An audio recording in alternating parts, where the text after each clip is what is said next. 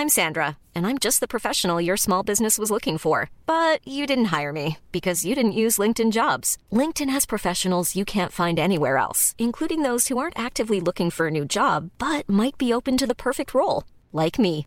In a given month, over 70% of LinkedIn users don't visit other leading job sites. So if you're not looking on LinkedIn, you'll miss out on great candidates like Sandra. Start hiring professionals like a professional. Post your free job on linkedin.com/people today. Wow. Nice. Yeah. What you're hearing are the sounds of people everywhere putting on Bombas socks, underwear, and t-shirts made from absurdly soft materials that feel like plush clouds.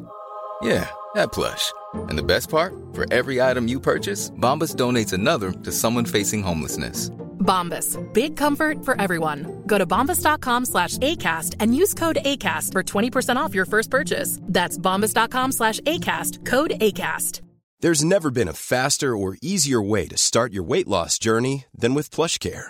PlushCare accepts most insurance plans and gives you online access to board-certified physicians who can prescribe FDA-approved weight loss medications like Wigovi and Zepbound for those who qualify. Take charge of your health and speak with a board-certified physician about a weight loss plan that's right for you. Get started today at plushcare.com slash weight loss. That's plushcare.com slash weight loss. plushcare.com slash weight loss.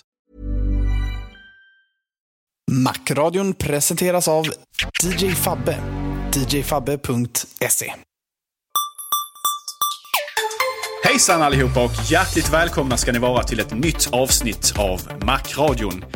Det här avsnittet kommer att vara lite speciellt. Eh, Peter Esse har inte möjlighet att närvara. Eh, utan jag har istället eh, den stora äran och nöjet att välkomna hit till studion vår gode vän och Mac-kamrat Henrik Hågemark. Välkommen Henrik. Tack så hemskt mycket. Hur står det till idag? Jo, det är, det är fantastiskt ju. Mac-radion. Vem kunde tro det? ära. Ja, eller hur? Jag menar det. Eh, en av de sakerna som varit med Macradion den senaste tiden som liksom negativt så här, det har ju varit att vår, vår publiceringsfrekvens har kanske inte varit eh, till allas, eh, till allas eh, förnöjelse. Och det har ju liksom berott lite grann på att Peter eller jag kan ibland vara, vara upptagna med annat på utsatt tid. Och lösningen som vi då helt enkelt har kommit fram till är helt enkelt att inkludera fler i det här projektet. Och eh, ett led i detta då det är helt enkelt att eh, Henrik här då eh, också ska ha möjlighet att, att vara med och sitta med på, på inspelningarna helt enkelt. Och ha mycket, mycket insikter och åsikter att tillföra. Ett, ett, ett sätt att bredda och fördjupas på, på samma gång. Um, så att Henrik kommer ni att lära känna ytterligare mer under framtida Macradion-avsnitt där vi kommer då att vara både Henrik och Peter och, och jag helt enkelt. Men eh, innan vi kommer så långt Henrik så tyckte, tänker jag att du ska få lite chans att eh, presentera dig själv för våra lyssnare. Eh, och berätta lite grann om din, eh, ditt liv som eh, Mac-galning. ja, det är ju en, en, en oerhört eh, intressant historia såklart.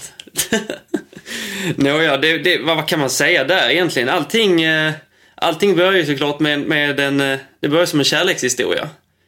Eh, och ehm, det var ju helt enkelt så att jag, jag bytte... Dels så ska man säga det att jag är uppvuxen i en mackfamilj från första början så att säga. Så vi har haft mack när jag var riktigt liten. Jag har suttit på min, eh, på min pappas powerbook och spelat Pippi Långstrump. Eh, men... men eh, låter som en väldigt privilegierad uppväxt. Ja, nej, det var, väldigt, eh, det var väldigt bra på många sätt. Sedan så var det ju som så många annat.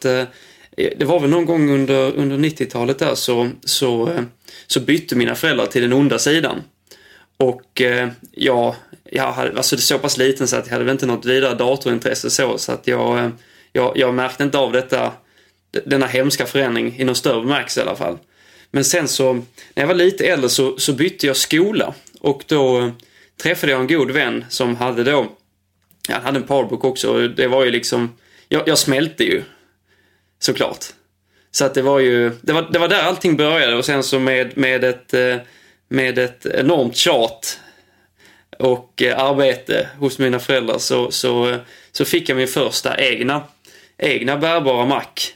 Eh, och det, sen, sen har det bara det är väl en underdrift att säga att det har fortsatt där. Det har, det har eskalerat. För alla er som inte har det, det stora nöjet att känna Henrik som jag känner Henrik eh, kan jag ju konstatera att han är i besittning av ett, eh, ett fantastiskt stort antal Macintosh-datorer. Jag tror att, jag tror att Henrik i, i, i, idag äger fler Macintosh-datorer än jag någonsin har ägt i hela mitt liv. Och tror man jag har bytt Macintosh-datorer alldeles ohälsosamt för ofta. Eh, Henrik, vad, vad är senaste räkningen i hemmet? Ja, alltså först vill jag, vill jag konstatera det att jag måste ju lida av någon bokstavskombination av något slag. Jag vet inte riktigt vilken. Men eh, jag... jag Det råder nog inga tvivel om. nej. men men jag, jag tror att vi kan komma upp i, i någonstans kring 17. Eh, 17 mackar. Eh, Fungerande, ska jag säga då. Du är även lite av en skrothandlare har jag förstått. Ja, det, det blir ju nästan... eh, Det blir ett resultat av det, va. Jag, jag har svårt att hålla fingrarna borta från kakburken.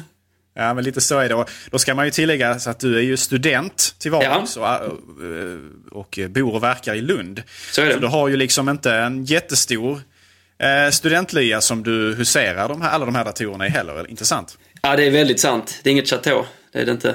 Det, det är, man, måste, man måste hitta ett sätt att, att möblera väldigt effektivt för att få plats med alla de här prylarna. Va? Och vad jag, vad jag har erfarat så eh, har det ju faktiskt funnits ett sätt att möblera med datorerna också så att de är nästan en del av inredningen i sig. Jo, ja, Vilket ju inte bara- gör så mycket med tanke på att Apple gör väldigt estetiskt tilltalande saker. Men, men, men Henrik har så pass mycket hårdvara, så pass mycket datorer så att han i princip kan ersätta möbler med dem istället. Eh, han kan använda Mac Pro, Mac Pro eller Power Mac G5-chassin för att ställa muggar på. Han, han har även en gammal eh, iMac G4 som skrivbordslampa. Eh, Så det här är alltså en fullfjädrad entusiast. Eh, Jag vet också att du även sparar på lådor och liknande. Apples kartonger är ju otroligt vackra. Absolut, det har ju gått väldigt mycket, mycket tankegång och eh, känsla i att skapa dessa så att de gör sig väl. Ja, Eh, nej, så är det, är väl, det, är väl, det är väl vid en punkt nu Henrik kanske där det börjar bli ett problem. Ja, nej, jag, jag, man har ju sina nivåer i sjukdomsstadiet va. Och eh, det, det är ganska illa, det är det. Du är väl bortom förnekelse vid det här laget. oh ja, det, jag har full sjukdomsinsikt. Det är alltid ett steg mot bättring. Jag, jag misstänker dock att ditt, ditt stora problem är kanske inte antalet datorer utan eh, det avsaknaden av antal kvadratmeter. Så om du bara skaffar dig en större bostad så kommer Oh du ja. få plats med ännu mera eh, skrot. Skrot, jag tycker det är ett, ett tradigt ord i sammanhanget. Ja, det är mycket sant. Jag, jag tänkte vi skulle prata lite grann om eh, vad, hur ser maskinparken ut nu för tiden? Ja, eh, den består mest av, eh, av stationärt får man säga. Det, det är så, om jag ska ta fram de sakerna som jag är, är mest glad för att jag har, om man nu ska vara lite seriös, då är det att jag har ju en, eh, en iMac G3 Flower Power. Och den, vad, jag vet så sålde den otroligt dåligt. Den presenterades av eh, Gud själv, Steve Jobs alltså, i Japan om inte jag minns fel. Eh, och eh, en, så, en sådan har jag. Den, den är ju, den har jag till och med i originalkartong och så också. Det, det, är en, det är en ovanlig och väldigt vacker pjäs enligt mig själv. Ja, det är klass på det. Jag tror det var till och med en av de få tillfällena där man såg Steve Jobs faktiskt bärandes eh, kostym. I. Japan så har ju kläderna väldigt stor betydelse när man presenterar. Man kan inte gå, gå och se ut som om man precis har landat från ett college campus. Utan man, man måste verkligen liksom klä upp sig. Jag tror att det är ett av de få gångerna han haft en keynote faktiskt eh, och sett proper ut. Det kan nog mycket väl, det kommer jag inte ihåg faktiskt, men jag, jag minns att den var i Japan just, det var intressant faktiskt så. Det var en ganska så, eh, ganska så tam publik eh, i jämförelse med vad den man brukar se så att säga, kommer jag också ihåg. Men men. Eh, sen, eh, vad kan man mer värd att nämna i denna, denna samling eller vad man ska kalla det. Jag har ju eh, nog den vackraste, en, i alla fall ett av de vackraste, en av de vackraste datorerna som Apple gjort, det är ju deras PowerMac G4 Cube. Och eh, jag har två sådana här. Eh, och bara det. och det, det är en fantastisk maskin. Den är ju, det är en sån maskin man aldrig vill göra av med. Jag tror Peter Esse sålde sin. Det kan man ju inte förlåta honom för. Men, men, men eh, jag, jag har två sådana här och jag har eh, också den här eh, skärmen då som, som designades till kuben, alltså den här ADC-skärmen då. Eh, som, som också är, det blir ett väldigt vackert, eh, vackert paket och sen så till detta självklart då den svarta Pro Mouse och, och det svarta tangentbordet så att säga. Så att det, Har du även Harman Kardon-högtalarna? Alltså de här lite, lite, lite rundat i formen vill jag oh ja, det har jag. Mycket trevliga. Ja, det var verkligen en, en, en, fantastiskt vacker dator, men den sålde ganska dåligt. Prissättningen var väl kanske inte i höjd med prestandan man kunde erbjuda. Precis. Men eh, ett designmästerverk, om än inte nödvändigtvis ett kommersiellt eh, sådant.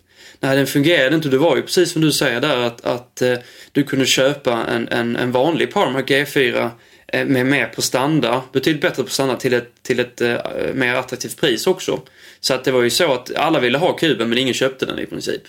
Så att, ja, lite, eh, lite, så var det. Den hade ju vissa fördelar då naturligtvis. Det, det, mm. det lilla, lilla fotavtrycket på skrivbordet är ju en av dem. Den var ju även väldigt tyst i sin gång. Eh, ja.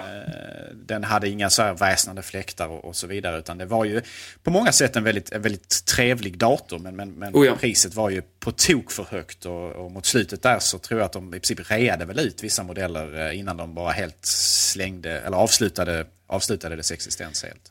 Ja, alltså vad jag förstod det som så, jag vet inte om detta är sant, men jag, jag har hört historien om att man först så, så sänkte man priset något och sen så såklart så kan man i, i, i uh, regelrätt Apple inte sänka priserna för mycket för att det, det är en del av, av alltså det, man kan inte rea bort produkterna på det sättet liksom. Det, det fungerar ju inte och jag, jag, vad jag förstått så har man slängt stora mängder kuber också. Jag vet inte om det är sant men, men jag, jag har ja, läst det i alla fall.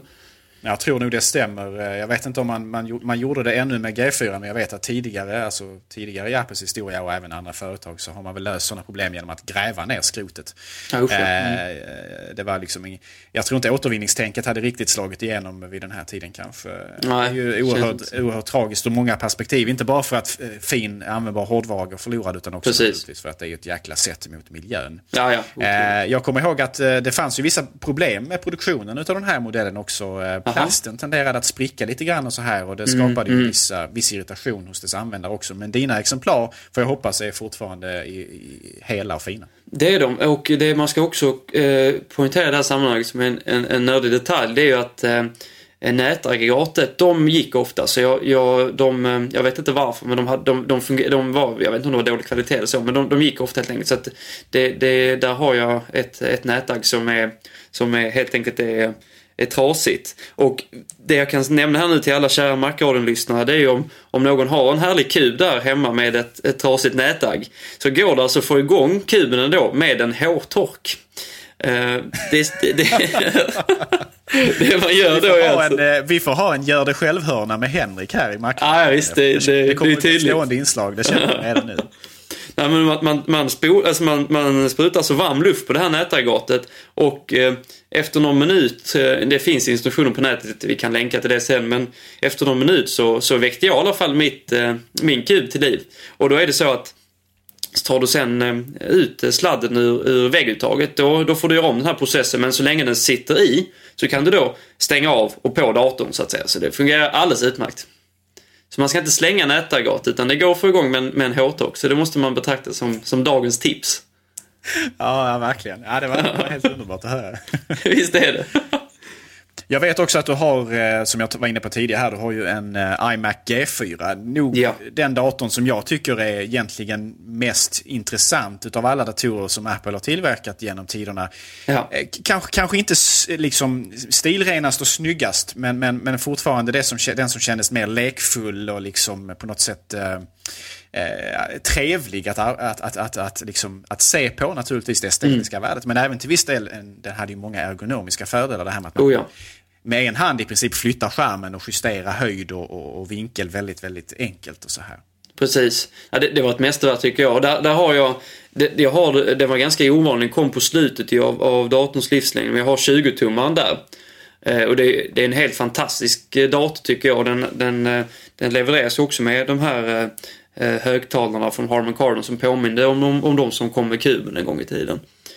Eh, att, den hade väl ändå ganska hyfsad prestanda också. Jag tror att den kom i 1,25 GHz ja, E4 eller liknande. Och så Helt riktigt. Så den, eh, men kanske till och med gick upp till 1,42 fast jag är inte nej, riktigt säker där. nej, 1,25 var max. Eh, det är jag ganska nej, den, säker på.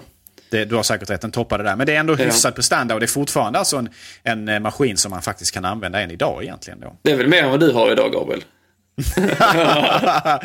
ja, jag, är, jag är faktiskt tillbaka på en gammal Powerbook eh, G4 1,33 GHz. Så min är lite, lite, lite, lite aningen snabbare än din. Eh, ja, det, bara, det, är bara, det är bara en tillfällig lösning eh, tills dess att vi får se ny hårdvara från Apple i form av Macbook Air anpassade Macbook Pro-modeller. Det är väl lite det jag väntar på. Så att då gör man så med den gamla hårdvaran innan den blir allt för gammal på marknaden så att säga.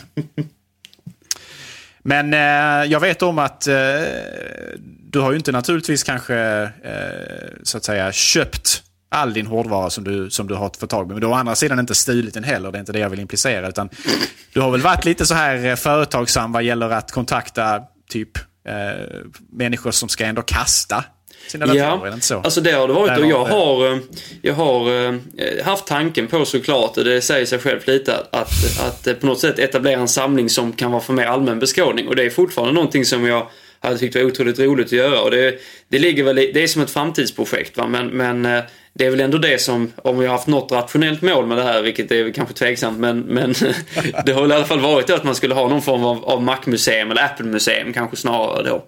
Så att eh, det, det, där jag har kontaktat alltså privatpersoner och, och även organisationer och sådär som, som har eh, eh, haft gamla mackar som ändå ska skrotas. Så det, det är otroligt synd tycker jag. Liksom, för det, det är vackra prylar och de fungerar i, i, i, i de flesta fall också. Liksom. Så att det, det, tja, nej, det, det, det är väl målet. Någon gång så ska vi ha ett eh, Apple-museum. Ja, det låter bra. Det är ju inte något som Apple själva verkar speciellt intresserade av, eh, åtminstone Nej. Steve Jobs period. Utan de var ju väldigt måna om att göra sig av med gammalt som stod och, Oh ja. stod och skypade. Men, men det, det är kul att det finns eh, entusiaster, kan vi kalla det det, som dig Absolut. och andra. Som, Det är ett fint ord i sammanhanget. Precis. Eh, Nej. din äldsta hårdvara, vad är din äldsta dator du har? Eh, det är en bra fråga. Eh, jag har eh, Apples första bärbara dator har jag. Och, men den var, var inte den, du får rätta mig här Gabriel, det var inte den precis i början av 90-talet, 91 kanske någon gång, eller? Mm, kan ju stämma. Det var Skulle väl egentligen mer släpbar än bärbar. Ja, oh ja, det är ju en jätteväska man måste bära med sig. Macintosh Portable hette den tror jag. Ja, precis, precis. Sedan så, jag har, den är också, den är inte heller, den är nog från eh, det en ganska trå, tråkig maskin. Det var eh, en Performa 460 har jag, den är nog från mitten av 90-talet någonstans. Sedan så har jag också, jag har eh, någon, någon så kallad fågelholk också. Jag kommer inte ihåg vilken modell det är nu, men den är nog i alla fall kanske från, från slutet. Jag tror den är från slutet på 80-talet, 89 kanske, eller någonting sånt, 88. Så att det, Det är den nog- som har typ en, en, en design som väldigt mycket liknar ursprungsmacken. Precis, precis. För, jag, för den har jag inte. Nej, det är, det är lite synd. Men det är ju Ja. det, det är en, det är en lucka i samlingen som, Oh ja. eh, som kommer att fyllas förr eller senare. Det är min stora ambition. Vad jag, eh, vad jag har kollat upp här nu medan du pratade så Macintosh Portable släpptes faktiskt redan september eh, 1989. Eh, Okej, på så vis. Ja. Så att eh, den är lite äldre än så till och med. Men Mm, eh, Den, fa- den fanns tydligen kvar fram till 91. eh, Ja, just det. eh, som modell att köpa.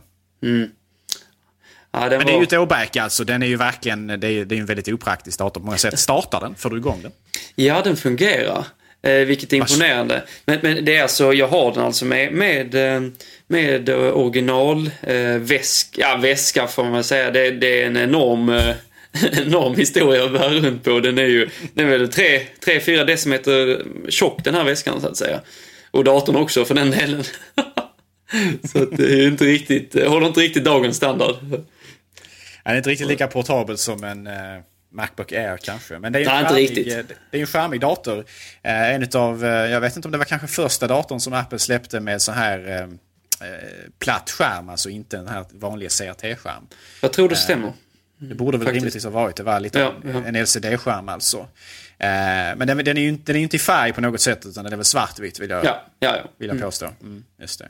Ehm, vad kör du för system på den? Vet du det? Oh, där säger jag pass. Okej, okej. Mm, nästa avsnitt kanske vi kan ha kollat upp det. Men, men jag, jag minns inte faktiskt. Har du någon aning om vad det kan vara? Ja, jag tittar här på Wikipedia, eh, artikeln för den här datorn, så kunde den köra alltså tydligen system 6.0.4. Okej. Eh, och det, jag tror den toppade ut på 7.5.5. Så att den hade ju, en, eh, hade ju lite livslängd där vad gäller mjukvara också. Mm. Eh, men det är ju det är, det är en charmig liten sak det där. Eh, Ja, eller stor. Även fast den är... Ja, det beror lite grann på vad man jämför med. Vad, vad har du mer? Vad har du mer i maskinparken? Jag har... det- Ja, det, så, och det, det nämnde jag precis här att vi, jag har ju en, en iMac G4 20-tum i samlingen och även en 15-tummare i samlingen. Eh, som egentligen, alltså 20-tummaren jag tycker egentligen att 15-tummaren är vackrare som, som dator betraktad därför att 20-tummans skärmen där blir lite, lite skåpig att ha på den här vackra armen eller vad man ska kalla det. Eh, och jag vet också att de hade problem med de, med de eh, 20-tummarna för att den var ganska tung den här LCD-skärmen. Så att, och den satt ju på en liknande fot som, som 17 och 15-tumman hade. Så att den, jag vet att vissa blev lite snea om du förstår vad jag menar. Mm, ja, eh, absolut. Jag, jag, kan tänka mig att, eller efter att ha sett din och så här, så den är ju lite estetiskt eh, oproportionell. Alltså det, ja. det känns ju väldigt eh, övertung eller framtung eller vad man precis, kallar det. Precis. Den här skärmen som man, eller förlåt, den här, den här eh, armen som man använde när man gjorde iMac E4 var lite speciell för det var ju en av de dyraste komponenterna i, i datorn. Och ja. lite anledningen till att den designen egentligen inte kunde följa med Eh, fram i tiden till eh, iMac G5 och vidare. Eh, det var en fantastisk konstruktion på många sätt för att den här armen var ju inte bara kapabel att hålla upp uppenbarligen tämligen, tung, tämligen tunga skärmar upp till 20 tum då med mm, hyfsat mm. Eh, resultat. Men det var mm. också eh, liksom väldigt, som jag var inne på tidigare, den var väldigt lätt att justera. Den, den, den, den, den hade ett väldigt fint, fin känsla när man liksom rörde på den och så här. Plus att man även faktiskt kunde lyfta iMac själv i den. Så det var ju både, både en, en, en hållare för skärmen men också ett handtag. Så det var meningen att kunna bära iMacen i den. Och det, återigen, det var, det var väldigt välgjord den här eh, konstruktionen men väldigt dyr att ja, tillverka. Precis. Alltså det, och sen det, efter, efter den här modellen så gick man ju liksom tillbaks, eller vad man nu ska kalla det, eh, för ursprungsdesignen av iMac E4 var, eh, det här finns ju en klassisk historia kring det här där där, där, där Johnny Ive kommer hem till eh, Steve Jobs i hans trädgård och så visar han då ritningarna på hur iMac G4 skulle sett ut. Och det är egentligen lite grann som iMac G5 och, och även iMacarna vi har idag ser ut. Alltså en skärm Precis.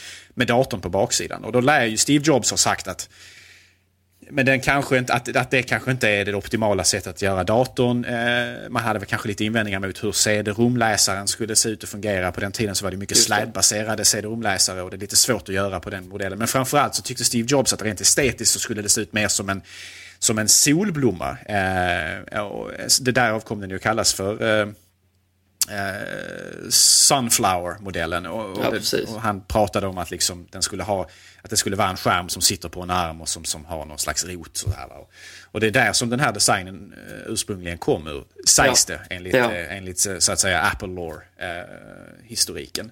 Eh, men att man sedan då valde att gå tillbaka till ursprungsdesignen i och med iMac G5 och till, till viss del berodde säkert detta just på kostnaden i att tillverka den här armen. Plus att naturligtvis den halvrunda, alltså globen som, som, som datorn byggdes i var ju kanske eh, inte optimal vad gäller att framställa eh, komponenter som faktiskt passar i den. Framförallt moderkortet skulle ju vara runt och man hade kanske inte så mycket plats för kylanordning och sådär. Eh, och plats till mer liksom kanske eh, snabbare grafikkort och så vidare. Så den satte nog ganska mycket begränsningar på själva hårdvaran, vad man kunde stoppa i den. Oh ja, oh ja. Men, men rent estetiskt så var det ju en fantastisk, fantastisk design. Alltså estetiskt var det ju en fulländad maskin men det är precis som du säger att tillverkningsprocessen och så blev inte så kul också. Det här med hur man, hur man ska frakta den här pjäsen. För att eh, det vet jag själv, alltså den här armen den blev ju mycket större eh, på grund av den. Va? Och, och eh, så det var ganska rejäla kartonger de kom i dessutom. Och, och det är ganska kul för att eh, när man ersatte iMac E3 med iMac E4 så var det just Steve Jobs det han just sa var att man måste låta varje element prata för sig själv så att säga. Så att man måste låta datorn prata för sig själv och skärmen för sig själv. Och det var just där så man motiverade att man skulle ha dem separerade från varandra. För man visade en bild där man liksom bara klippte av bakdelen av iMac E3 tack vare den här eh, LCD-skärmen. Och, och eh, Eh, men, men den designen tyckte man inte, eller man gjorde nästan lite narr av den på något sätt på den här presentationen och sa att det, som du var inne på, det funkar inte med CD-läsaren och den blir långsam när den ska stå upp och så vidare. Va? Och så där. Så att, eh, men, men sen var det ju just den här designen som kom med eh, iMac E5. Det var just en avskalad, kan man säga, iMac E3 på något sätt. Mm. Så det är rätt så intressant hur det skiftar där. Men det är också eh, hur, hur, att man vid, när iMac F5 kom då istället kunde göra tillräckligt snabba CD-läsare, DVD-läsare och så vidare. Så att det var saker i sin tid på det sättet. Eh, sen... Alltså, Här ser man ju också lite grann eh, Steve Jobs vilja att eh, helt enkelt ändra sig när han har tagit ett, eh, eller inte ska jag säga felaktigt beslut, men när, när, när, när förutsättningarna förändras för någonting som man tidigare har beslutat så, så är man inte liksom omöjliga inför tanken att faktiskt gå tillbaka till något man tidigare förkastat. Vi, vi har ju här i Macradion tidigare pratat om att man har gått tillbaka till ett användargränssnitt på Apple TV som man tidigare lär ha förkastat. Steve Jobs lär ha sagt att detta användargränssnittet som vi har på Apple TV idag, det, det, det, ville man inte ha på Apple TV tidigare utan det, det ser ut att fungera lite annorlunda. Men mm. eh, som förutsättningarna har förändrats och vad Apple TV kanske ska komma att bli vad gäller möjlighet till appar och så vidare, det är inte otänkbart, så, så helt enkelt har man varit villig att att lyfta fram gamla idéer och helt enkelt eh, skeppa dem istället för att de helt enkelt fungerar bättre nu baserat på de nya förutsättningar som finns. Ja, nej det är helt sant. Och sen är det också så tror jag att i just i det här fallet så när 15-tummaren kom, alltså iMac e G4 då, då var ju fortfarande de här eh, tunna skärmarna var ju relativt dyra och då kunde man kanske inte tänka sig att det skulle bli mycket större eh, skärmar än, än 17, kanske högst 20 tum. Och då fungerar ju den här designen som eh, Globen hade då, iMac e G4 alltså, eh, alldeles utmärkt. Men sen när man då det, det, det blev givet liksom att man skulle ha större skärmar än 20 tum, då hade inte den fungerat för att den var redan Redan med min 20-tummare så är det precis som du säger Gabriel, att den är väldigt framtung och den blir lite, lite skåpig att ha framför sig med den, med den konstruktionen. Medan då eh, iMac G5, eh, G5 då, när den kom eh, och som är på något sätt en föregångare till den iMac vi fortfarande har idag med, med hur den är designad. Det är ju eh, där är det mycket större möjligheter att ha riktigt rejäla skärmar som vi också ser idag, upp till 27 tum liksom. Så att det, det, det var ju också det här med skärmstorleken tror jag som gjorde att man var tvungen att byta design från den här eh, vackra Globe-varianten helt enkelt. Man kan ju bara tänka sig hur stor eh, själva chassit eller den här eh, Globen som den står på hade fått vara om det skulle vara en 27-tums skärm ja. som hängde ifrån den här saken. Med tanke på att den måste ju ändå ha, ha tyngd nog att så att säga hålla upp den och inte Precis. ramla och kantra och sådär. Så man har nog för, kanske fått stoppa in ballast i den också och liksom tynga ner den med vikter och sådana här. Det är inte helt otänkbart alls. Nej, och detta är på all, alla sätt och vis oacceptabelt sett ur datorkonstruktion. Både därför att det naturligtvis använder mer resurser i produktionen av den men också naturligtvis för att Apple ska ju skeppa de här datorerna till och från butiker och vi ska ta hem dem och så vidare. Och det hade ja, liksom blivit fullständigt uh, orimligt på alla sätt och vis. Men, men iMac G4 är ju trots allt ett, på många sätt en ikonisk design som, som jag tycker egentligen eh, rent estetiskt på många sätt är, är, är, är kanske trivsammare än både 3 G3 som kom innan den och, och även G5 och senare som kom efter oh ja. den. Men, men, men, oh ja. men som sagt, den hade ju sin tid när den var lämplig och den tiden har ju sedan länge passerat. Ja, nej det, det är sorgligt men så är det. Den står bredvid mig och gör mig glad. ja, det glädjer mig att höra att den fungerar och att den är i bra skick. Har du, oh ja. har du några andra spännande hårdvaror? Spännande, jag har ju, det är kanske inte den mest spännande maskinen men jag har två G5-or. PowerMac G5 alltså hade jag självklart aldrig råd med när de, när de kom en gång i tiden. Men, men nu är de, är de billiga. Så att, eh... Även på CSN har man alltså råd att köpa monsterdatorer. ja, precis. ja, ett litet bidrag från dem, det är inte fel. Ja, nej, precis. Vad har vi mer i garderoben? Vi har, eh, ja det är väl, jag vet inte om man ska säga det som ett, ett svart får, men jag har en E-Mac. Alltså Education Mac. Som ja, det står för. Eh, det var ju, om jag inte minns fel så var det ju när man helt enkelt la ner iMac E3 och man ersatte den med iMac E4 så blev ju iMac E4 ganska märkbart dyrare i och med att det var en, en mycket mer exklusiv design, det var en, en tunn skärm och så och den var ju också kanske ömtåligare får man väl säga än vad de här eh, alltså eh, tjockskärmarna och iMac E3 var. Och vad jag förstår det som då så, så kom iMacen upp som en, en dator som först riktade sig endast till till utbildningssektorn men som man sen då börjar sälja även, för privat, även till privatpersoner så att säga. Eh, det är väl rätt Gabriel, är det inte så? Absolut, eh, lite av ett svart får precis som du säger. Den, hade ju, eh, den hämtar ju designinspiration jättemycket från G3. Eh, oh ja. Med, med, med estet, estetiskt, om den var naturligtvis lite snyggare i den bemärkelsen att den var eh, vit. Vilket hjälper. Jag tycker den, den påminner ju mycket om... Mackarna var, var speciellt estetiskt tilltalande och många av färgerna som man valde kanske inte var det heller. Eh, precis som du säger så hade det mycket att göra med just hållbarhet också. Jag vet att eh, iMac G4 och den här platta skärmen hade vissa problem med att barn som ofta satt vid datorer i skolan gärna pekade mot skärmen med fingrar och pennor och så vidare. Och att man skadade gärna då. För den här, den här ytan på de här eh, skärmarna är ju betydligt känsligare än glaset hade varit som suttit på en, en traditionell CRT-monitor. Så att säga. Oh ja. så att det, det, det, det gjorde ju sitt till också. Eh, priset ju naturligtvis kunde man ju göra betydligt lägre också. Eh, av diverse aspekter på det hela. Och, och sen, sen, sen, men, men den hade vissa nackdelar också. Alltså den var ju framförallt eh, extremt högljudd. Ja, den hade, den hade ju en fläkt som gick konstant oavsett vad du gjorde så att säga. Så det var ju verkligen Precis. något, något billigt skrot de hade hittat. Den, den dånade ju som jag vet inte vad. Apple har ju gjort mer, ännu mer väsnande datorer än så. Alla minns ju vin- vindtunnel G4 Power Macen exempelvis. Som Den har jag också, ja. Många sätt. Just det, kan jag tänka mig. Och det är också en vacker dator rent. Spegeldörren där, När ja. man, när, man, när man startar den så vill man liksom inte sitta i samma rum eller ens kanske samma, samma lägenhet. Så sant. Men, det, men det, det var ju helt klart ett problem med både liksom eh, eh, iMacen, alltså e-macen och, eh, Mm. och även till, till viss del vissa, vissa av, eh, av Power Mac-konstruktionerna. När man började komma upp där i hur snabba processorer man måste stoppa in och så vidare. Eh, men, men e-macen, ett, ett märkligt kapitel egentligen på något sätt. Ja, det är ju det. den, den, den, den fanns ju kvar rätt länge så, men, men, men man sålde väl egentligen... Alltså den började som en, som, en, som en utbildningsdator och sen så blev det lite konsumentdator över det hela. Till viss precis. del. Men sen så tror jag den föll tillbaka till att bara vara utbildningsdator igen. Eller om man kunde beställa den om man hade typ... Eh, om man kunde visa upp CSN-kort och sånt här. eh. Ja, jag vet Den- inte hur det den- funkar. Den, jag har för mig att den levde en ganska undangömd tillvaro i slutet på sin... Ja, den fick inte mycket kärlek. Nej, nej precis. Eh, Det fick den inte alls. Men det är kul att du har en sådan i alla fall. Den funkar också som den ska. Den funkar alldeles utmärkt. Eh, Jag vet inte vad den kan rulla på. En- gigahertz kanske någonstans. 256 megabyte ram. Så det är ju ett, ett monster. Eh, ja, precis. Efter 1990s eh, prestanda-princip. Precis. Ja, de gjorde så vet jag också med e-macen att de, de gjorde den faktiskt. Alltså den fanns ju lite olika versioner den också. Den senaste versionen den fick ju bättre grafikkort. Den fick framförallt, alltså skärmen på den första e-macen var fruktansvärt dålig. Eh, Den här CRT-skärmen var alltså under Selling a little or a lot?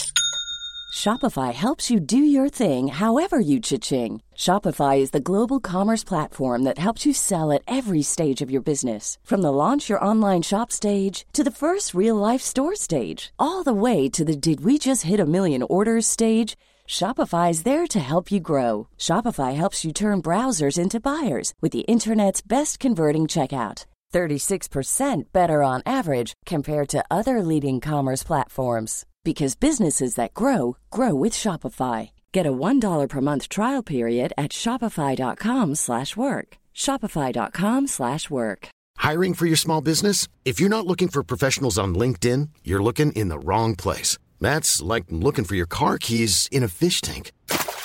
LinkedIn helps you hire professionals you can't find anywhere else, even those who aren't actively searching for a new job but might be open to the perfect role. In a given month, over 70% of LinkedIn users don't even visit other leading job sites. So start looking in the right place. With LinkedIn, you can hire professionals like a professional. Post your free job on linkedin.com/people slash people today. Burrow is a furniture company known for timeless design and thoughtful construction and free shipping, and that extends to their outdoor collection. Their outdoor furniture is built to withstand the elements, featuring rust-proof stainless steel hardware, weather-ready teak, and quick-dry foam cushions. For Memorial Day, get 15% off your Burrow purchase at burrow.com slash ACAST and up to 25% off outdoor. That's up to 25% off outdoor furniture at burrow.com slash ACAST. Since 2013, Bombas has donated over 100 million socks, underwear, and t shirts to those facing homelessness. If we counted those on air, this ad would last over 1,157 days. But if we counted the time it takes to make a donation possible, it would take just a few clicks. Because every time you make a purchase, Bombas donates an item to someone who needs it. Go to bombas.com slash ACAST and use code ACAST for 20% off your first purchase. That's bombas.com slash ACAST, code ACAST. All kritik. Men, men i en senare version av eMacen så blev den faktiskt en, en betydligt bättre skärm man stoppade i den. Och eh, den blev också tystare om inte jag minns fel. Eh, så att det blev, det blev en bättre dator. De var vi tvungna att göra den något bättre på slutet där och, och den, den slutade ändå på en 1,42 GHz G4 om inte jag minns fel. Liksom. Så att den, den var väl okej okay, så rent på standardmässigt och den var väl relativt billig. Jag kan väl tänka mig att den kostade 8-9 tusen någonting här i Sverige. Men, men eh, som sagt, alltså det blev ju, det var, jag, jag kommer ihåg då att det var ju ändå så att många, många föll för iMacen istället. Den var ju ett par tusen dyrare såklart men det var ju så otroligt mycket mer dator för pengarna på något sätt. Så att det, ja, den, var, den, den självdog. Precis. Nej men eh, och, och, eh, Power Mac, du hade ett antal stycken vill jag minnas. Ja, jag har ju två GFM, va? en som rullar på 1,6 GHz och en som är ett riktigt, riktigt monster. Det är ju en dubbel 2,0 så att den är ju den är ju liksom hur snabb som helst. Problemet är att det inte går att köra några program till den. Men det, ja. det får vi kolla med Apple vad de Du har ingen sån som är vätskekyld? Nej, det har jag faktiskt inte. Den är ju, ja, jag vet inte om så många sådana finns kvar längre för de, de dog också. de dog ju, de tenderar ju att läcka som ett såll de där sakerna. Det var ju också ett stort problem för Apple att man, eh, mot slutet när G5 helt enkelt hade liksom tjänat ut sin tid så var man ändå tvungna till att trycka in eh, så mycket på standard man kunde i en, eh, i en Power Mac eller, eh, eller en Power Mac G5 tills dess att man faktiskt kunde släppa eh, Intel-datorer. och då ja, visst började man ju alltså med, eh, med, med vätskekylning och det var ju ett, ett stort problem för det var ju uppenbarligen inget område som Apple hade någon erfarenhet inom sedan, sedan tidigare och, resultatet blev ju också blev ju också därefter med allt vad det innebar av datorer som bara liksom dog, självdog av sig själv, självdog och sådär. Nej, nej visst. Jag kommer ihåg det att, att eh, jag och en nördig, nördig Mac-vän, vi sa just det att det var jättefräckt att den var vätskekyld såklart. Och att eh, det var, jag, jag tror det var så att om det var någon, någon liten Intel-processor som, eh, som hade hand om fläktsystemet i den. Eh, eller om det var den förra då som inte var vätskekylning. Så jag tror det var ett, ett Intel-system som hade, hade hand om kylningssystemet på något sätt i den. Eh, och det, det, vet jag att vi, vi skrattade högt åt. Men sen så något år senare så gick det ju som det gick. Va? Så att eh, skratta bäst och skratta sist. Lite, måste ju känns lite besylande när det, när det satt sån där hemsk hårdvara i en annars väldigt vacker och elegant Macintosh-dator. Precis. Men i slutändan så kommer man liksom inte från det faktumet att 2006 kunde ju inte komma fort nog vad gäller prestanda för Apple och dess hårdvara. Så alltså, vi var ju väldigt, eh, väldigt svältfödda på, på, på, snabb, på snabba datorer. Framförallt i det bärbara segmentet. Och oh ja. Jag tyckte jag vi kan gå in på, har du några laptops som är intressanta? Där är det, där, det är lite sämre med det.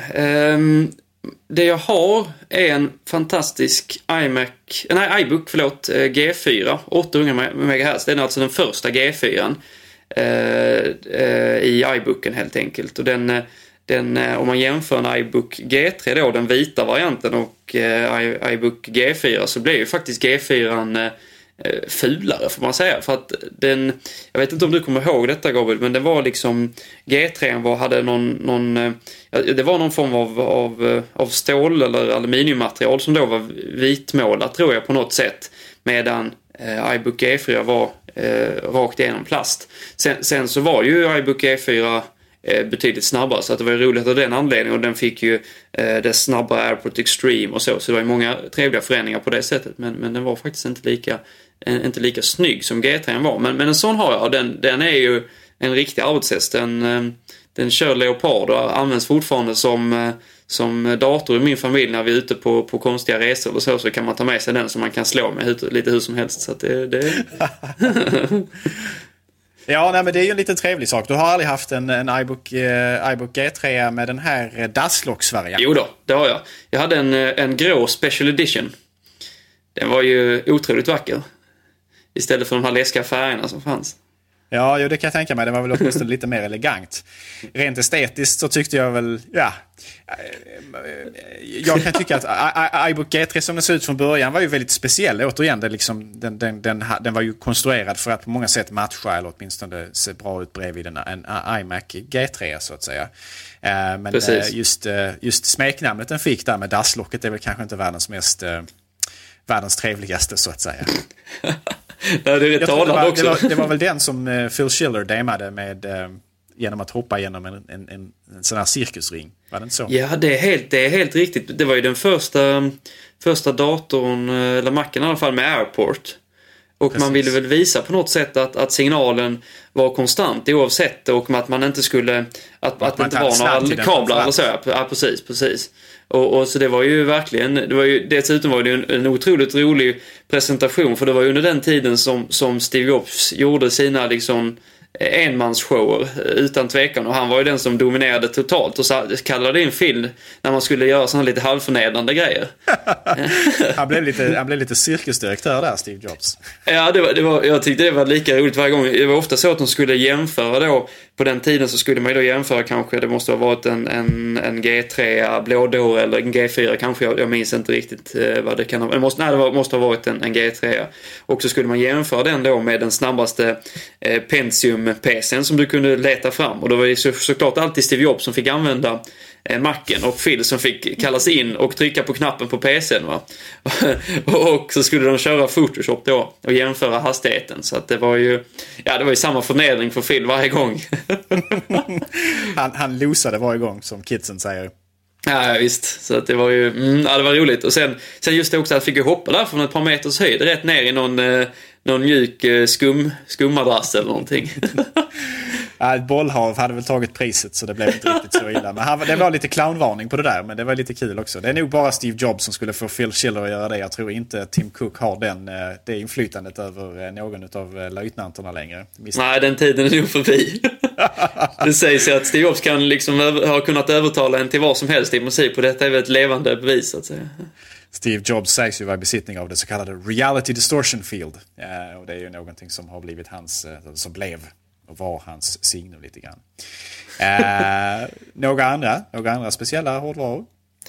Nej, nu börjar vi ha gått igenom mest. Jag har ju, jag har ju en uppsjö av iMac G3. Nu har jag bara, har bara nämnt eh, Flower Power-varianten som jag är liksom mest glad för och den som jag alltid kommer behålla. Va? Men sen så har jag ju, jag har en, eh, vad kallar man Ruby tror jag, alltså den här genomskinliga röda varianten, väldigt vacker. Eh, det var då de kom med, tycker jag, mycket roliga, eh, den generationen när de kom med mycket roligare färger. För de, de, de, de, eh, de förra lite pastellfärgerna ty, tyckte jag aldrig så mycket om. Men, men när de kom med de här klara, eh, alltså eh, på något sätt, eh, ja, klar, klarblå, klarröd, klargrön så tyckte jag de var väldigt, väldigt fina faktiskt. Eh, så att jag har eh, jag har en, en sån, en röd helt enkelt. Vad har vi mer?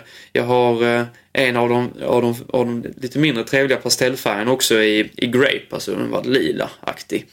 Eh, och vad har vi mer? Jo, jag har ju också, också där har jag en av de senare iMac E3-orna, alltså en Special Edition som är eh, precis som iBooken var då, lite gråblå och den var transparent då också dessutom. Och eh, var, var nog bland de snabbare, eh, snabbare G3orna om jag inte minns fel så att säga. Så den, den var också väldigt snygg måste jag säga. Och den, den den var fläktlös om inte jag minns fel. den blev det ju... de var det faktiskt. Ja, precis. Ja, du har en, en eh, imponerande samling hårdvara, det måste jag säga. Eh, speciellt- Ja, den är gedigen. Eh, Den är ständigt växande också har jag förstått. Ja, jag har väl...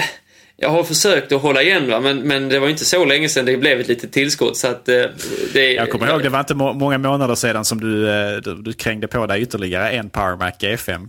Åh, just det. Ja, det talar vi inte om. Ja, det. Som jag, jag, jag vet inte ens om den fungerade, eller om du bara köpte den för att, som skrotsamling eller vad det, var, vad det där handlade om.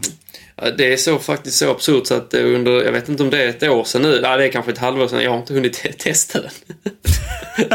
den, står, den står i någon, jag tror den står i källaren någonstans. Så att jag, får, jag ska gräva upp den i sommar hade jag tänkt och se om vi kan få liv i den. Jag har för mig att du har berättat att du har till och med börjat, eh, att det här har börjat inkräkta på, på förråden hemma hos din far, så att du även har datorer stående i dessa. Det är sånt vi absolut inte kan prata om i Macradion. Tänk om, eh, tänk om herr eh, Hågemark senior skulle höra detta. Usch, ja. Kan- Ja, det är nog ingen risk, men ändå. Det är väl kanske inte helt klargjort vad som finns där nere i hans, i hans förvaringsutrymmen. Så ska det förbli. Precis. Ja, nej, så precis. Så, så här ser vi alltså att Henrik här är ju i allra högsta grad en entusiast. Eh, och eh, alldeles utmärkt ypperligt lämpad för eh, Mac-radion. Hur, eh, hur kom... Eh, alltså, du började använda Mac någon Ja. gång vid, eh, vid, vid ungefär vilket år cirka? Ja, alltså. Eh, jag har använt det när jag var riktigt liten och sen så har man inte liksom, då har man inte gjort mycket mer än när man har, har, eh, man har spelat, spelat spel eller så. Eh, sen, sen när jag använt Mac liksom på heltid och blivit en mer, liksom, om man nu kan vara det när man är 10-12 år, så, så det var någonstans, någonstans där, kanske, ja 12 år kanske jag var någonstans när jag, när jag började använda eh, Mac och började bli mer professionell i någon, någon bemärkelse. Va? Jag kan, det har väl varit någon gång i, i, i precis i, vid millennieskiftet någonstans, där jag har varit liksom fullblods Mac-användare igen så att säga. Då har du alltså, eh, du kom tillbaka i eran där vi fortfarande hade, hade gamla MacOS 9 och luta Ja, det är riktigt. Ja, precis. Mm.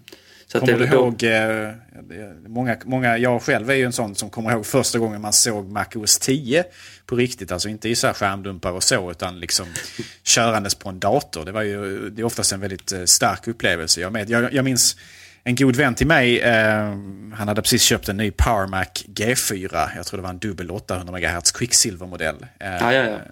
Och han, hade, han, hade, han körde 10.2 på den, Jaguar. Eh, och jag kommer ihåg att det var verkligen kärlek vid första ögonkastet. Och det var då jag faktiskt på allvar började liksom, eh, ta till mig Macen som, som, en, som en plattform. Jag hade ju använt det i skolan, eh, gymnasiet tidigare, men då körde vi det på eh, jag tror det var typ MacOS 8.6 eller system system 7 eller något sånt här. Alltså det var mm, mm. riktigt gammalt och eländigt på, på många sätt och vis med allt vad det handlar om manuell minneshantering och sånt där. Men i och med MacOS 10 så på något sätt så kändes det som att då med utseendet, med, med, med kraftfullheten och så vidare så fick det sig en riktig rejäl skjuts.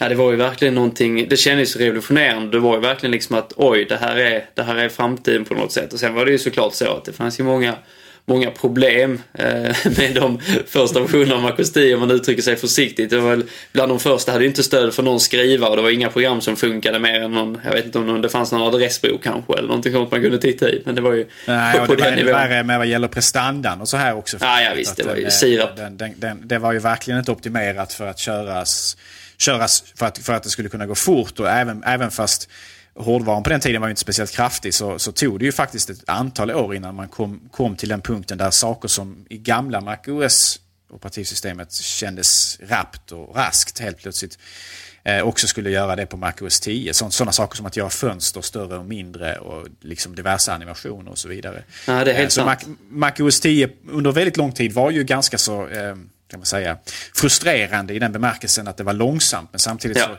så, så, jag vill inte säga att man förlorar mycket tid på det för att med MacOS 9 och tidigare systemversioner så, så fick man ju starta om datorn hela tiden istället. Så det, ju, det, det hade man ju inte mycket att tjäna tidsmässigt på det. Så att MacOS 10 var ju, alltid, var ju långsamt under väldigt lång tid men det var ändå kanske en tidssparare i slutändan. Det var det att man uppfattade systemet som så väldigt segt på grund av att det helt enkelt inte var optimerat för eh, hårdvaran. Plus att det också hade, det hade liksom en konstruktion som var mer egentligen gjord för eh, en framåtblickande hårdvara. Alltså att, att, att prestandan skulle komma ikapp mjukvaran för att det skulle kännas riktigt, riktigt bra.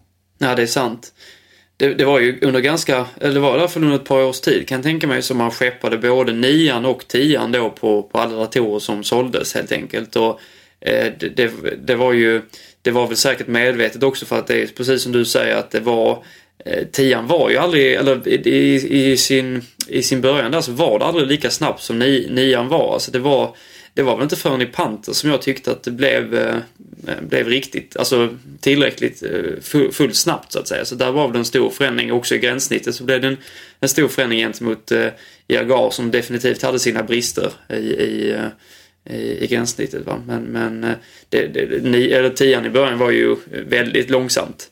Och det är fortfarande vissa som menar att, att, eh, att när man, om man tittar på gränssnittet som sådant också, att, att nian är, är, är, är snabb och, och enkel. Alltså det, det är ett väldigt rent system och det kan man tycka vad man vill om. Men, men det är utan tvekan så att, att eh, när man hade använt nian och gick över till tian så var det en stor eh, fördel när det kom till liksom hur det upplevdes som modernt och sådär. Men det var ju inte, det var inte alls lika snabbt som, som, som, som nian var. Mm. Och precis som du var inne på tidigare så hade det ju många eh, liksom tillkortakommanden vad gäller funktionalitet. I de tidigare versionerna så fattades det, precis som du var inne på, funktioner. Eh, 10.0, eh, Cheetah 10.1 eh, och så vidare hade ju liksom inte mycket av det som man hade kommit att förvänta sig vad gäller i programväg och funktionsväg eh, från, från ett modernt operativsystem. Så det var ju lite problematiskt där. Och, Sen var det ju, det fanns ju en tämligen inelegant, inelegant lösning där man försökte fylla liksom behovet av programvara till MacOS 10 där man helt enkelt körde Classic-varianten. Alltså att man, kunde, oh, Gud, ja. att, man kunde, att man kunde ladda program som mer eller mindre var skrivna för ett tidigare operativsystem på detta. Eh, med allt vad detta innebar av prestanda, eh, försämringar och så vidare. Eh, det var ju egentligen en ganska mörk tidsperiod på många sätt. Man är verkligen, verkligen, verkligen glad att den här övergången har, har skett och är, är klar sedan länge. Ja, nej, det var ingen mjuk övergång alls. Alltså om man jämför med övergången från från PowerPC-arkitekturen till Intel-arkitekturen som kom, eh, kom ett antal år senare, den var ju mycket, mycket mjukare. Den märktes ju för många vanliga användare inte. Men, men eh, att gå över från 9 till 10 det var ju ganska besvärligt. Jag minns själv frustrationen när den här förbannade klassikerrutan kom upp liksom. Man insåg att ja, nu kan vi ta och, och gå ut och göra någonting annat liksom. Mm, så att det var, nej, det, det, det var det hade, det hade ju väldigt mycket att göra med när man gick till Intel så fick man så pass mycket snabbare hårdvara så att eventuella liksom, eh, eh, problem som uppstod med prestandan doldes väldigt mycket av att datorn helt enkelt som man landade på, datorplattformen som man hamnade på, det var, den var så pass mycket kraftfullare så det märktes i mångt och mycket inte alls utan man kunde till och med kanske känna eh, prestandaförbättringar i ja, den visst. vägen. Så att säga. Det kompenserade på något sätt. Mycket, mycket. Eh, det är samma sak eh, också när man gick ifrån den här 68 eh, 000 arkitekturen som man gjorde en gång i tiden till PowerPC. Just det. Och det var ju samma sak där, att då gick man ju från en plattform som var väldigt klen till en PowerPC-plattform som var otroligt mycket snabbare. Och därför så gjorde det inte så mycket att kanske all mjukvara inte var optimerad just för den plattformen det landade på först. Därför att hårdvaran kunde kompensera så pass mycket så att som användare så upplevde, eh, man det ändå som en, en rejäl kanske uppgradering rent prestandamässigt. Eh, ja. Men det är, inte, det är inte alltid man har den, eh, har den bekvämligheten så att säga. Och, och i övergången mellan Eh, MacOS 9, eller gamla Classic operativsystemet, och, och MacOS 10 så hade man ju absolut inte det. Utan då var det ju liksom samma hårdvara som egentligen eh, förväntades bara köra helt mycket mer avancerad mjukvara. Och det, ja, var ett problem under, under, under ett antal år därför. Ja, för under, under den tiden kunde man nästan förstå att, att för det var ju lite trögt också. Så att, jag vet att det var många som jobbade på Eh, på den tiden var det ju mycket reklamfolk och så, det är det ju fortfarande, men det kanske var eh, nästan endast reklamfolk och så som, som var väldigt trogna mackplattformen. och det var ju många som väntade med att uppgradera och det var ju såklart av olika anledningar men, men eh, att, att det kändes långsamt det var ju säkert en, en stark bidragande orsak och om, man, om jag går tillbaks till någon av de gamla mackarna jag har så är det många av mina iMac E3 exempelvis som har levererats både med en tidig version av 10 och eh, 922 då till den senaste versionen av 9 och det var alltså att köra 9 på den är ju fullt hand, alltså det, du kan inte köra något program men den är, det är en snabb dator du kan det, det är liksom absolut inga prestandaproblem men 10 är ju, det går ju inte liksom det är ju olidligt långsamt. Speciellt när det kommer till om man inte har uppgraderat minnet för att min, alltså 10 var ju väldigt minneskrävande eh, när den kom. Precis, och är man intresserad av en lite så här nostalgidykning i det här och ämnet, eh, man kanske är relativt ny till Mac-plattformen eller man kanske har svårt att minnas hur det egentligen var, så kan man faktiskt gå tillbaka till eh, John Syracusas artiklar på Ars Technica. John Syracusa har under, under, så länge Mac OS 10 existerat och egentligen innan det existerade som en skeppande produkt eh, skrivit om utvecklingen utav Mac OS 10 som operativsystem. Och där, där, där beskriver han eh, oftast väldigt eh, humoristiskt och, och, och, väldigt ingående hur, hur, hur plattformen upplevs rent prestandamässigt och hur den, hur den fungerar rent funktionsmässigt. Så att jag tror han eh, redan från eh, någon av betaversionerna av Mac OS 10, alltså innan 10.0 ens, så har han täckt in eh, MacOS 10 och det finns på Ars Technica i deras, eh, i deras arkiv. Och det är, är man intresserad av det här så är det verkligen varmt rekommenderat. Han, han skriver lite grann om Rhapsody, hur det användargränssnittet såg ut innan vi fick Aqua på MacOS 10 och sådana här saker. Och där finns otroligt mycket spännande och intressanta saker att ta del av. Sen kan man tycka vad man vill. Ibland blir ju John Syracuse väldigt djup i sina, sina artiklar. Och eh, jag vet att många människor eh, tar mer än ett, ett, antal eh, timmar på sig att läsa igenom hans artiklar. Åtminstone om man ska försöka förstå merparten. Men det är inget som man, man ska ha någon större skuld, känna skuld inför om man inte gör. Jag vet att jag själv eh, skummar igenom vissa delar eh, som är alltför tekniska. Eh, saker som jag skulle aldrig förstå mig på ens som jag, ens som jag önskade det så att säga. Men det, det, det, det finns, det finns mycket godbitar där att hitta. Eh, och vi kommer att lägga in en, eh, kommer att lägga in länk till detta i, eh, på macradion.se till det, här, till det här avsnittet så att säga.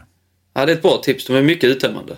Mycket uttömmande, ja verkligen. uttömmande är rätt ord. Eh, men eh, det är kul och man kan även gå tillbaka där och se liksom skärmdumpar på hur MacOS 10 har sett ut och förändrats. Så jag menar Aqua har ju Eh, i den mån vi nu kan kalla det Aqua fortfarande det vi har, så har det ju förändrats otroligt mycket från hur det såg ut från början till hur det ser ut idag. Och det, det är mycket som har blivit både bättre och till viss del i vissa fall kanske sämre. Men, men, men, men överlag så är det ju en väldigt intressant utveckling. Och där kan man liksom gå tillbaka och se hur, hur, hur Aqua såg ut från första början. Och det var ju om man jämför det med vad liksom operativsystem såg ut på den tiden så var det ju en otrolig visuell revolution. Och, eh, någonting som man, liksom, människor tappade hakan över. Ett ja, ja, visst. Det gick ju inte att jämföra på samma dag liksom. Så det var, det var otroligt faktiskt. Ja, och då börjar vi ju Macradion här lida mot till slut lite grann. Eh, vi kan prata lite grann. Jag kände, jag vet att du har haft lite eh, företagsamhet för dig inom, inom Macvärlden också. Jag vet bland annat att du har eh, sysslat lite grann med, eh, med att sälja Mac-spel, inte sant? Helt riktigt. Eh, det var ju så att eh, som eh, tonåring och Mac-användare så var det väl inte så att det kryllade av, av av platser att köpa de senaste Mac-spelen på, om man uttrycker sig försiktigt. Så att det var jag och en polare helt enkelt som, som tyckte liksom att nej men det här borde ju finnas. Så vi, vi, vi startade helt enkelt en liten, ja det är ju synd att kalla det en, en webbshop, men det var ett beställningsformulär där man kunde beställa då de senaste Mac-spelen. Det var ju på den tiden då det var ju inte tal om att man skulle ladda ner eh, spelen digitalt och betala för dem utan det var ju liksom att skulle man, skulle man eh, få tag i spel så fick man ju köpa dem och det var de som var stora på det då eh, det var ju väl eh, Makoteket och så var det väl Apple Store Sverige och jag minns själv hur, hur fruktansvärt dyrt det var att köpa spel på Apple Store Sverige. Det var, det var riktigt konstiga priser. Makoteket var mycket bättre men vi hade då som, som idé att vi skulle lägga oss under Makoteket och vi skulle liksom bara syssla med det så att vi skulle liksom ha ha, ha det som fokus så att säga. Så det var, ett, det var ett roligt projekt. Så vi med ytterst begränsade eh, kunskaper kring att koda HTML och så, så det var ju framförallt min vän då som, som började eh, göra det tekniska och jag som försökte liksom eh, ja, börja köpa in och, och så vidare. Va? Så det, det, var, ett, det var ett, ett väldigt kul projekt. Eh, Dock så ska man inte sticka under stol med att eh, man blir inte rik på att sälja Max-spel, Va? Eh, det är, en, det är en liten upplyst eh, grupp som, som spelar på vår härliga plattform. Eller i alla fall, i alla fall då. Så att, eh, men, men det gick ändå, eh, ja, som sagt, alltså det, det blev absolut inga, inga pengar av det. Men det var väldigt roligt ändå för det, det var ändå eh, några beställningar i veckan liksom. Så att det blev eh, verkligen ett, ett, ett litet kul projekt och vi försökte liksom skriva lite information om de här spelen och eh, och sådär va. Och, och eh, ja, skriva när det kom någon uppdatering så att man kunde ladda ner den. Så vi försökte att hålla det någorlunda levande i alla fall. Och, eh, som sagt, vi låg också vi låg nog bäst prismässigt också tror jag. jag hade lite schyssta fraktvillkor och sådär också så att det var eh, det, det, det, var bra på det sättet men eh, det är alldeles för få som spelade på, på, på Mac-plattformen då. Eh, så att eh, det det, man, det blev väl så liksom att jag, jag fick väl med att göra i skolan om jag inte minns fel och, och det kändes liksom så att det, det, det, det var ju svårt att få någon snurr på det. Det var ändå rätt så mycket jobb för att man fick då, eh, som, det vet ju alla småföretag att man måste då ha lite likvid, lite pengar i kassan för att kunna liksom eh, ha ett litet lager då. Och annars så blev ju frakttiderna för långa. Och, och, och det kostar, kostar pengar att ligga med de här lagren och det är ju som man vet om man är i, i, i datorbranschen i allmänhet så är det väldigt eh, tråkiga marginaler på, på den här typen av prylar. Så att man, man, man tjänar inte no några pengar på att sälja de här spelen egentligen utan det måste bli volym. Och volym är vad eh, väldigt svårt att få. Volymen fattades. Alltså det är en av de här liksom, det här är ju som en mjukvara också på många sätt, och spel då framförallt i marken. Att, eh, det blir kanske lätt liksom gammalt. Ja. Och vem köper Quake 3 när, eller Quake 2 när Quake 3 finns och sådär. Det gäller alltid att försöka liksom, eh, köpa ett rätt antal och man, man, måste sälja dem relativt snabbt innan de blir liksom gamla och känns, eh, känns, känns tråkiga att förlänga. Ja, ja, visst. Och det kan jag tänka mig måste varit väldigt svårt för, för er som hade relativt liten omsättning att liksom matcha och sådär. Ja, det var tufft. Men hur länge, hur, hur, hur länge höll ni på med den här verksamheten? Det är en bra fråga. Så kan det kanske ha varit ett år, två kanske. Jag, jag, kan inte riktigt säga, men det var under min, eh, eh, jag tror att jag, att jag, att jag började eh, precis i slutet av, av högstadiet eller om det var i början på gymnasiet som jag höll på med detta. Jag skulle tänka mig att det är ett drygt ett år som jag höll på aktivt med det. Sen så lät jag ju sidan vara kvar. Det är precis som du säger Gabriel att det, det, spel och mjukvara generellt sett blir väldigt snabbt gammalt. Och eh, jag kommer jag har nog fortfarande här i hyllan har jag nog någonstans eh, ett sånt här football manager av 2007s guldålder. så vill någon ha ett sånt så får ni skriva till mig. ja, det låter bra. Vi får kanske lotta ut det i Mac-radion som en sån här eh, Det kan vi göra. Välgörande. Det är jättebra idé. Vi har ingen dator man kan... ja, Jag har datorer man kan köra det på, men ni kan få komma till mig och köra det. man kan hyra datorn av dig och så står du för mjukvara. Det är en perfekt affärsidé. Ja, den är ljuvlig.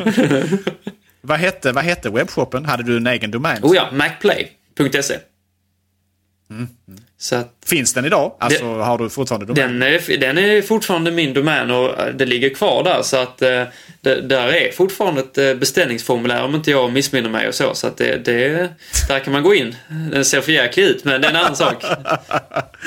gå in och rota runt lite grann och kanske lägga en liten beställning. Eller oh, jag ska se till. Det kan vara tips för uh, Mac-radion-nostalgi ja. om inget annat. det får man verkligen säga. Men det är väl ingen verksamhet för dig att eh, grunda pensionen på åtminstone? Vi Nej. Så. Och därför så har du ju ytterligare, du, jag vet att du är student så du, du läser ju Lund. Så är det. Och du läser något mycket intressant vet jag. Ja, det gör jag. Gabriel tycker det är intressant. Jag vet inte, det är kanske inte så många andra som gör det. Idé och lärdomshistoria läser jag. Eh, så det är sånt som arbetsgivare gör vågen åt. Som mycket annat jag har läst. ja, om du vill få en att lämna kanske. Ja, precis. Nej, men idé och lärdomshistoria är väldigt, väldigt intressant därför att det är ju väldigt allmänbildande. Oh, ja. Och det är liksom, eh, det är karaktärsupphöjande eh, på något sätt. Eller det, det, gör, det gör en gott att kunna sådana här saker. Det är bra för själen. Och så. Ja, nej, och den ska man också vårda ju, så det är viktigt. Eh, det måste man ju verkligen vårda. Men jag vet också genom att gå i kyrkan varje söndag, och i kyrkan menar vi en lokal Apple Store nära dig. eh, jag vet också att du har läst statsvetenskap tidigare. Helt riktigt. Du har gett in på det också. Ja, som... Det är också sånt som arbetsgivare gör vågen i. Ja, jag försöker och pricka in dem på något sätt. Du prickar in precis allt det som, som, är, som är så icke attraktivt för marknaden. Som Filosofi har jag också läst, det är heller ingen som vill ha. ja, exakt. Ja, men exakt. Det är precis sådana saker som jag också har läst. Eller har läst i vissa ja, nej, det... eh, ja, intressant. Men du har även ett, ett, ett, ett, ett levebröd, du vet. Oh ja, jag brukar allvar också, eh, ibland. Ett, eh, ett, ett Mac-radion-relaterat eh, levebröd. Det får man säga. Jag är ju såklart god kollega med, med, med Guds son Gabriel. Så att jag, jag, jag i vår vackra... Och även Peter Esse. Ja, det, ja, det är också numera faktiskt. Så att jag, jag, jag är vår vackra, eh, vår vackra Apple-butik i Helsingborg, Jansson Data. Och där, där är jag... Där, kan man alltså gå in eh, och få signerat Eh, en eh, Henrik Hågemark-autograf när som helst. Oh ja. Man är intresserad av saker. Kanske på ett football manager. Kanske jobbar mest... Eh, Kanske på ett gammalt ja, football manager. du får faktiskt börja ta med dem till, eh, till Jansson-datan. Man vet aldrig om det dyker upp någon entusiast. Jag får göra det. Nej, så är det. Jag, jag är där... Eh, jag är på Jansson-data ungefär två dagar i veckan. Och jag och Gabriel har ju nöjet att vara kollegor på lördagar då. Så där har vi vår, vår lilla ritual. Mm, precis, och där kan man alltså komma in och, och skaka hand framförallt då med vår nya, nya lärling som ju är väldigt eh, trevlig på alla sätt. Ja, nej, det ser jag fram emot. Jag får göra det. Mm. då så, då börjar vi väl eh, runda av här. Eh, vi hoppas att ni har förståelse, kära, kära lyssnare, för att det har varit ett, eh, ett introspektivt eh, Markradio den här veckan. Vi har ju pratat om mycket om Henrik och så. Vi ville introducera honom lite grann helt enkelt. Och, och så att ni får en känsla av vad han är för slags person och sådär. Och det har blivit lite, lite, lite, lite, lite navelskådande men, men, men det måste man ju ha ibland det också. Ja, gud ja. Eh, nästa vecka så hoppas vi komma tillbaka eh, med full bemanning. Peter, jag och Henrik. Eh, och prata lite mer om kanske vad som hänt i Apple-världen senaste tiden och så här. Vi vill naturligtvis passa, passa på att att tacka er, kära lyssnare, för att ni har varit med oss den här veckan. Eh, glöm inte bort att man kan gå in på macradion.se och kommentera veckans avsnitt och eh, hälsa Henrik välkommen in i familjen. Det är väldigt viktigt. Eh, också naturligtvis ett stort tack till vår ljudredigerare DJ Fabbe som har en webbsida på www.djfabbe.se där man kan hyra en professionell DJ i Göteborg. Eh, ja, det var väl allt för den här veckan helt enkelt. Eh, tack så mycket Henrik för att du har ställt upp här och varit med och eh, vi hoppas verkligen att eh, vi kan ses fler gånger här i, i etern. det hoppas jag också Gabriel. Det är ett stort nöje att vara här såklart. Det är ett stort nöje att ha det här. Tackar. Tack för oss den här veckan alltså. Och på återseende.